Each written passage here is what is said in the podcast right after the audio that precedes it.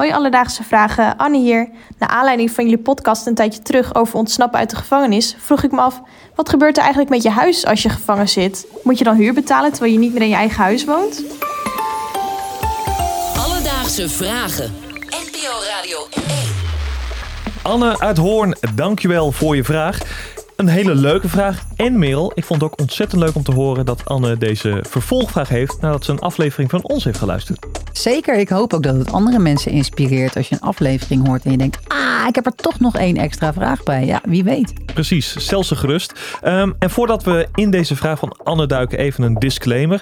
Want voor deze aflevering hebben we het over gevangenen die in een huurwoning wonen. En niet gevangenen die een koophuis hebben. Want de regels daar zijn toch wel wat anders. En voor deze aflevering focussen we op mensen die huur moeten betalen. Ja, ik ben wel echt heel erg benieuwd. Ik heb het uitgezocht en om deze vraag te beantwoorden ging ik op zoek naar een advocaat. En ik kwam er al vrij snel achter dat ik niet zomaar naar een advocaat op zoek moest. Maar Nee, het zijn er nogal veel. er zijn er heel veel en van deze had ik blijkbaar had ik zelf nog nooit gehoord. Namelijk een huurrechtadvocaat. Dat is blijkbaar iemand die alles weet van nou ja, de, de, de, Dit dus. de- over dit inderdaad. En via wat bellen kwam ik uit bij Tanja de Groot. Zij is dus zo'n huurrechtadvocaat en zij weet precies hoe dit geregeld is. Dus Tanja, wat gebeurt er nou met zo'n woning van een gevangene? Ja, als een, als een in detentie zit, heeft hij gedurende die periode natuurlijk niet het hoofdverblijf in zijn woning. En in de huurovereenkomst is vaak opgenomen dat de huurder verplicht is om het hoofdverblijf te houden. En hij kan daar dus niet aan voldoen.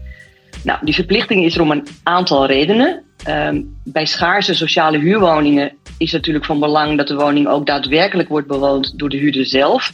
En leegstand is natuurlijk onwenselijk. Iemand anders zou die woning dan graag willen huren. Ehm, nou, een ander punt is dat de huurder volgens de wet verantwoordelijk is voor wat er in zijn woning gebeurt. En als hij gedetineerd zit, kan hij natuurlijk ook geen toezicht houden op de woning. En er kan dus van alles met die woning gebeuren. Dus dat is natuurlijk ook van belang. Dat vond ik dus wel interessant, want het eerste waar ik aan dacht is, ja, eh, de, huur, de huur kan niet betaald worden. Maar blijkbaar is, speelt het ook een hele grote rol dat zodra jij niet meer in die huurwoning kan wonen, dat je niet meer je plichten als huurder kan eh, volbrengen. Ah, en wat betekent dat dan uiteindelijk voor je huur? Ja, nou dat kan er dus betekenen als jij ehm, als huurder niet meer je plichten na kan komen. Dus eh, door, Het toezicht van een woning, het letterlijk bewonen. nou, dan kan de huurbaas ervoor kiezen om jou uit die woning te zetten. Eh, ik kan me bij deze vraag natuurlijk voorstellen dat als je een jaar vastzit, nou, hè, dat het eh, een rare gesprek met je huurbaas oplevert. Maar wat nou als je er gewoon kort zit? Ja, dat heb ik Tanja ook eventjes gevraagd. Ja, de duur kan wel een rol spelen. Ehm, kijk, bij relatief korte detentie, nou, denk bijvoorbeeld aan een aantal maanden. Dan kan ik me voorstellen dat de rechter eh, kan besluiten dat de belangen van de huurder bij het behoud van zijn woning zwaarder wegen dan het belang van de verhuurder bij ontruiming. Ehm, of als de huurder bijvoorbeeld binnenkort op weekendverlof gaat of reïntegratieverlof, kan dat ook een argument zijn voor behoud van de woning. Maar ook dat hangt dan weer samen met de duur van de detentie. Dus als het echt langer is dan, nou ja, zeg maar een aantal maanden, ehm, ja, dan kan ik me voorstellen dat de rechter inderdaad zegt van ja, dan heb je ook niet het hoofdverblijf voor een langere tijd. Ja, en dat is niet toegestaan, dat is niet wenselijk. Toch heb ik er wel allemaal vragen bij. Want hoezo eh, komt je huurder erachter? Ik bedoel, je kan het ook gewoon niet vertellen, lijkt me. Dat is vraag 1. Merel, dan nu loop je een klein beetje op de zaken vooruit. Daar ga ik zo meteen op terugkomen. Ehm, iets waar ik eerst nog eventjes naartoe wil, ehm, is ja toch het financiële aspect. Want ja, als jij in de gevangenis zit, eh, dan kun je geen baan uitvoeren, eh, mocht je die hebben. Eh, en dan komt er dus ook geen geld binnen, in de meeste gevallen zou je zeggen. Hoe zit dat dan? Ehm, de vraag is natuurlijk wel of de huurder die in detentie zit het zich kan veroorloven om de huur te betalen. Ehm, het komt wel eens voor inderdaad dat een familielid de huur betaalt. Maar het gaat de, huurder, de verhuurder natuurlijk niet alleen om de maandelijkse huurbetalingen. Natuurlijk zijn die ook belangrijk. Maar het gaat er, en dan heb ik het ook met name over bijvoorbeeld woningcorporaties die sociale huurwoningen verhuren die schaar zijn. Je komt toch elke keer weer terug op het feit dat die woning bewoond moet worden door de huurder zelf. En dat de huur dan misschien wel wordt betaald. Ja, dat doet daar dan niks aan af. Dus in deze context ben je eigenlijk als verhuurder wel een paar punten voor.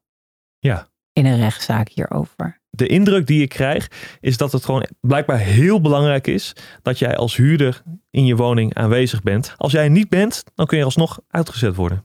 Gewoon twee paspoppen zo voor het raam zetten. Ja.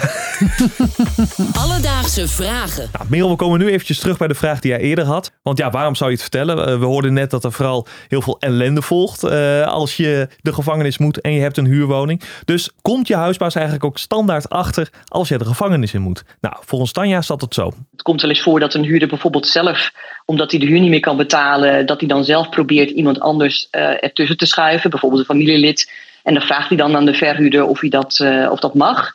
En dat noemen ze dan vaak huisbewaring. Niet echt een wettelijke term, maar dat wordt wel vaak gebruikt. Ja, en dan komt de verhuurder pas voor de eerste keer achter misschien dat iemand gedetineerd zit.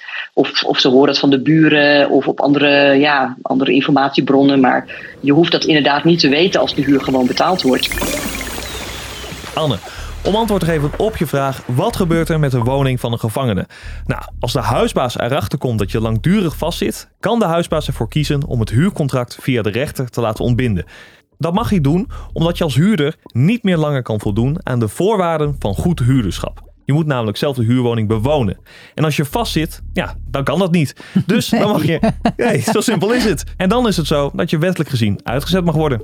Heb je ook nog een vraag? Stuur ons dan een berichtje op Instagram. Dat kan naar Alledaagse Vragen. Of je kan een mailtje sturen naar alledaagsvragen.radio1.nl.